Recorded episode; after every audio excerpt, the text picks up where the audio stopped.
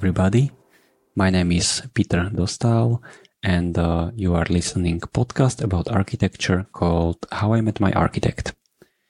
I usually do this podcast in a Slovak language, but this is very special episode.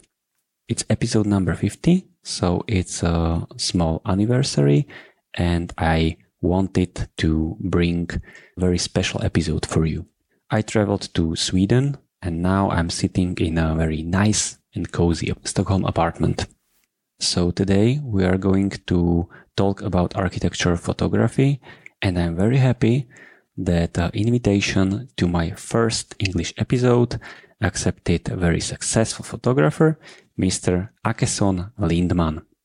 Mr. Lindman is a photo shooting architecture for almost 40 years and he's also collaborating uh, with well-known architectural studio called Tham Videgård. So hi, Mr. Lindman, and uh, let's start very smoothly.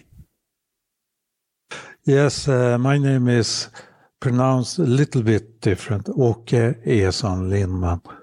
Uh, it's an A with a circle on the top, which means "å" in in Swedish. Uh, and I'm an architectural photographer, and I've been a, a, photographer for a long time. I started in the seven, in the seventies uh, in the northern part of Sweden, in close to Finland, and that's where I also went to photography school and so on we are in your nice and cozy apartment in a, in a Stockholm. So uh, it's really common to to start with beginning. So let me ask you at first, uh, of course, how did you become a photographer? But mostly, why did you choose architecture? I didn't choose architecture at first. It took some time. Uh, I was fascinated with uh, of photographies, you know, since the first time I came into a darkroom and heard the the the sound of running water and the red light and uh, everything was very mystic and uh, I was like 15 years old and came into the school the the laboratory, the darkroom of the school, and that's where I decided to be a photographer. I started as a press photographer. How do you say a, a newspaper photographer in Luleå, the town where I came from, and um, but I left that and moved to Stockholm and.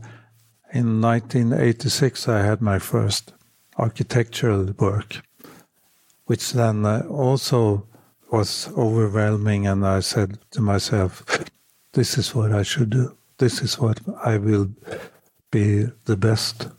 And uh, since then, I've been shooting architecture.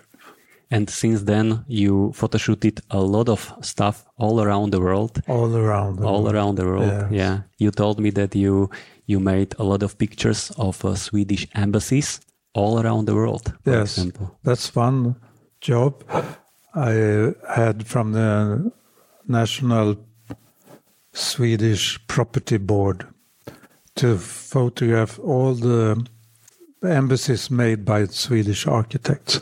So in one year, I traveled around uh, shooting uh, Swedish embassies around the world. And would you give us some suggestions? Yeah. Where are the best photogenic Swedish embassies all around the world? Oh, that's difficult. I think in we have uh, some nice buildings in, in in New Delhi in India. Actually, very nice, and also in Berlin. And uh, I haven't been to Slovakia. I don't think we have a new uh, building from made by Swedish architects. We, I think we rent some house there. I, am not sure about that, but uh, also in in Brasilia was one of the best, interesting buildings, Swedish buildings, but also to see all the Oscar Niemeyer architecture around the city. You said that uh, you have met Oscar Niemeyer. Yes. So when he was 80, 80 94. 94. So, and still working strong. Yeah. So tell us something about him. I was there with a journalist uh, who wrote the stories about the Swedish embassies in in uh, Brasilia. But then we went to Rio de Janeiro, or, and we visited uh, the Oscar Niemeyer office. So we knocked on the door to his office, no one opening. So we knocked harder, and at last we opened the door, and around the corner and went in. And around the corner, a short man came. That was Oscar Niemeyer, and it was uh, like uh, Saturday, and he worked. He said every day from nine to nine. At that time, he was ninety-four. 94. Mm. So we sat with him for two, three hours, and then uh, he, he, he made some drawings for us. You made a lot of pictures or a lot of photos for Swedish uh, studio Tham and Videgård, which is a really good architecture studio. They are also on a El Croquis cover, like the only Swedish uh, Swedish office. So, uh, how is the collaboration with them? The you can say very good. The collaboration. I've been working for them since they were on. Now they are like uh, 30 people at the office. But when I started working with them, it was like the owners, Bolle Tham and Martin Videgård. So uh, that was really in the beginning, and and uh, I shot all the different projects during years. So we have a really smooth start behind us. And when we are talking um, about, for example, Tham and Videgård or, or this type of an architects, let's let's talk uh, something about your process of the photo shooting. Mm-hmm. When you are, for example, working with those uh, uh, good architects, what is the beginning when you when you start to photo shoot? It's uh, different for different architects some will are not in, really interested in to be uh, together with uh, during the shooting, and some are very interested to be there during the shoot. Often, we we try to find a, a nice light, and that's for me is uh, like a blue sky with small clouds uh, so you have to study the light before and you have to work together with the light. I mean, move ins. Maybe you need to photograph the exterior, uh, but you have to take some interior during a certain time of the day. And they have to round out again and take another part of the facade because the light is coming on the back or facade. Uh, so it's a lot of thinking before how you move around the building. That's what we do, and um, then we leave the place, and then starts the the post production, which takes some days, and then I send the digital contact sheets. And are they uh, describing uh, their vision for you also, or they could uh, let it to you. I mean that okay, bring bring us your vision and uh, make the make the building like nice, not nicer, but uh, move it forward a little bit. Those pictures, mm. because some architects are like that. That they they strictly tell you the positions that I would like to catch this and that, and they don't give you that much space. So that's why I'm, am I asking. Some architects are like that, but most of them I work with uh, give me freedom. That's what they want from me, I think. Could you compare it, pros and cons between analog photography and digital photography? Working with um, those analog cameras was uh, uh, very difficult, uh, but also very attractive because if I worked the whole day with those analog cameras, it I could come back home with like 20 different images. Nowadays, I come home with um, 50 or hundreds different images, shooting with uh, those small digital ca- digital cameras. But the technique is very good, so I'm not disappointed. Uh, it's uh, really easy to travel, easy to work, and uh, the post production is also easy. Even though I don't do so much my own post production. Normally, I have assistants. Nowadays, I work with my wife a lot. She does all the uh, post production things for me.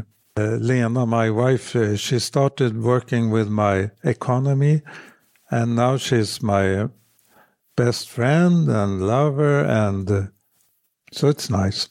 So we travel a lot together also, and she's also my my assistant during the photo shoots. There is another big topic, uh, and that's a people on those pictures. Uh-huh. When I go through your your pictures, there is a lot of pictures without people. So you are uh, photoshooting only architecture, and uh, why are those uh, pictures empty in terms of people? Uh, because of many reasons, but one one thing is uh, I I don't. I mean, uh, sometimes I have people in in the pictures. Uh, quite often, I think, uh, but that's more if to as a model uh, in in the for scale in the in the architecture.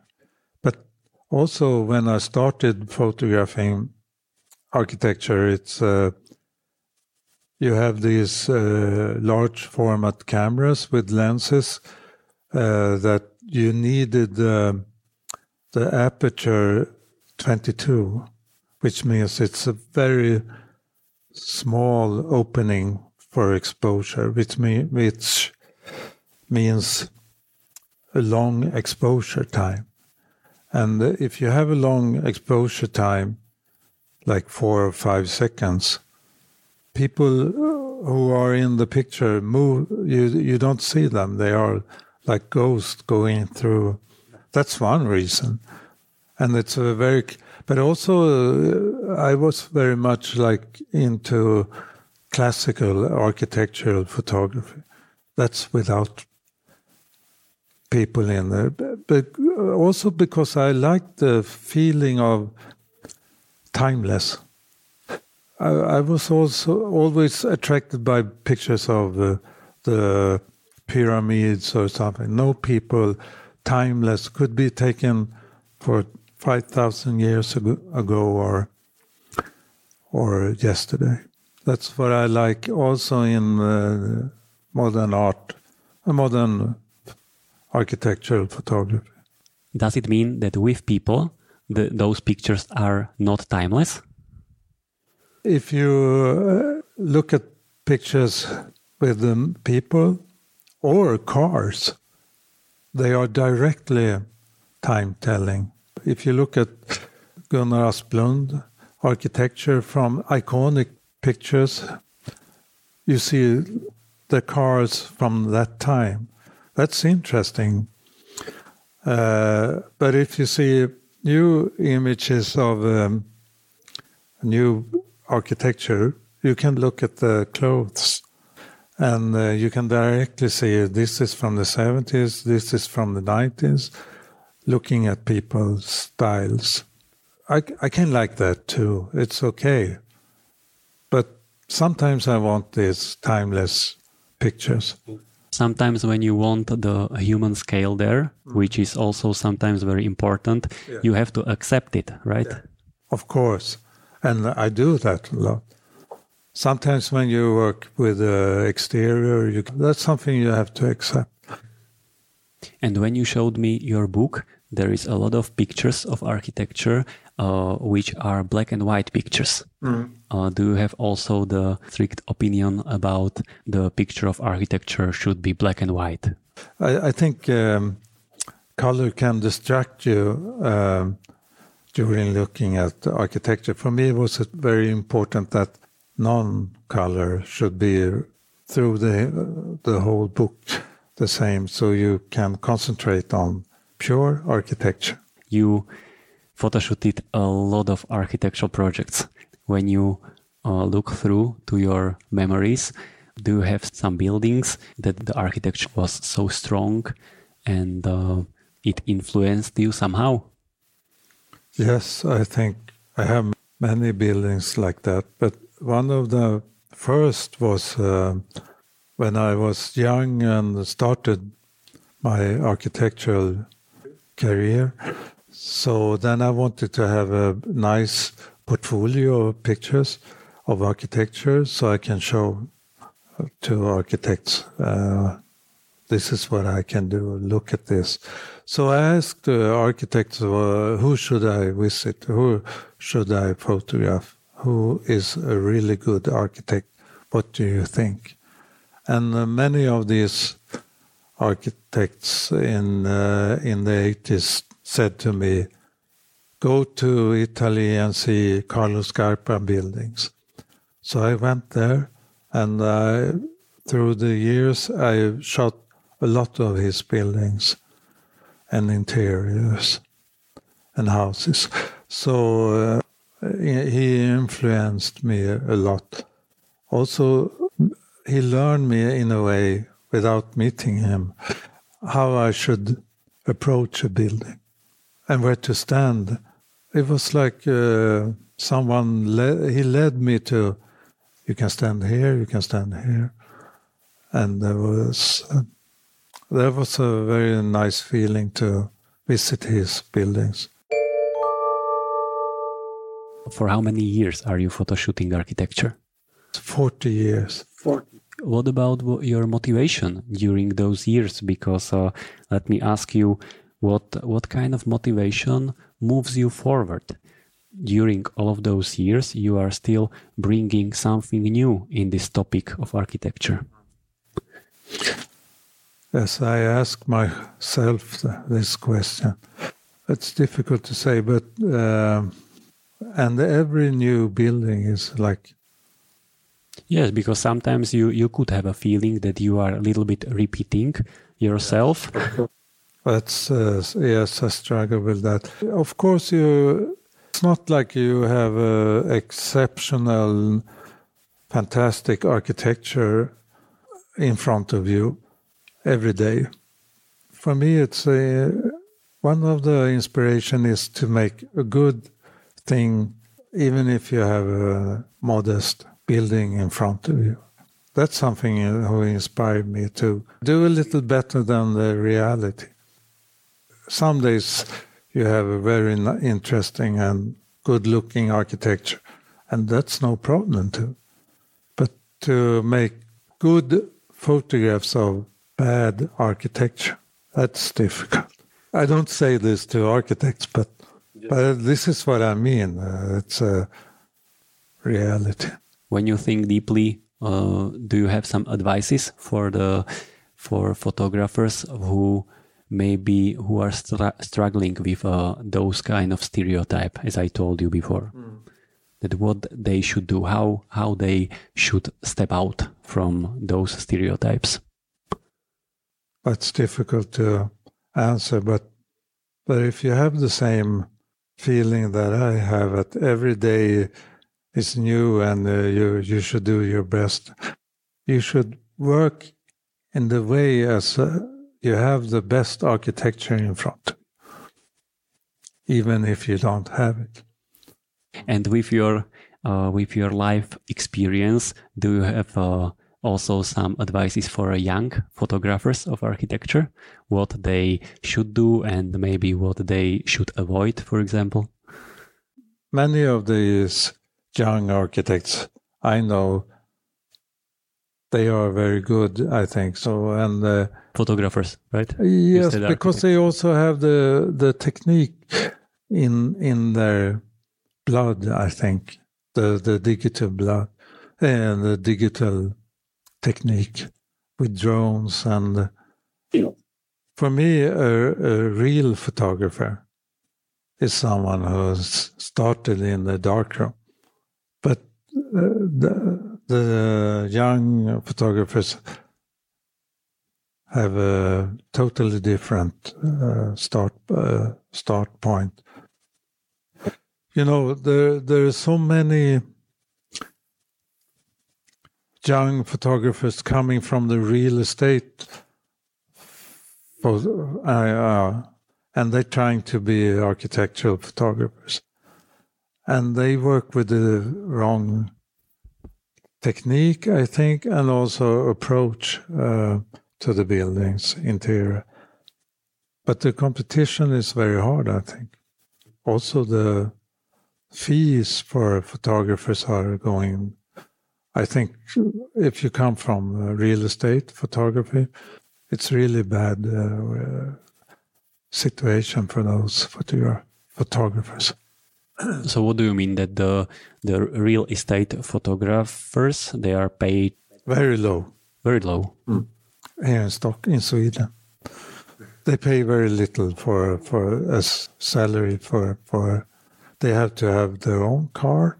They have to have their own camera. Then they must maybe shoot two, three flats in one day, and then they get paid very low and then they leave the the raw files and they will be sent to India or some Vietnam or something and come back next next day with you know desaturated with, with the white walls and blue sky outside even if it was raining mm-hmm.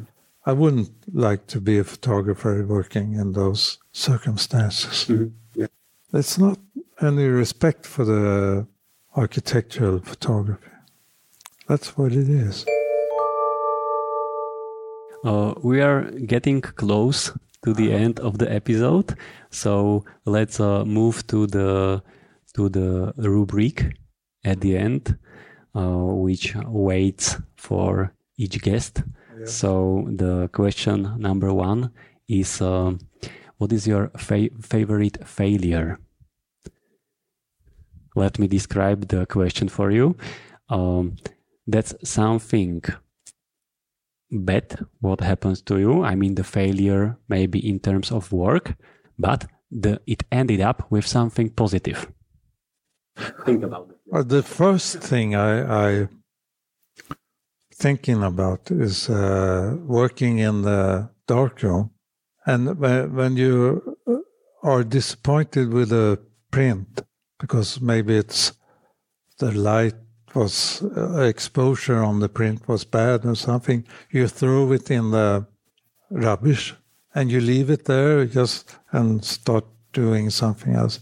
And when you turn on the light after one hour or something, and you look down at, and you see something very interesting happening, and you save the print, and uh, maybe you you have to uh, wash it and um, uh, print and dry it and so on, and you have a wonderful print because something has happened without your control. That's something uh, who can end it up uh, very nice, but starts very bad.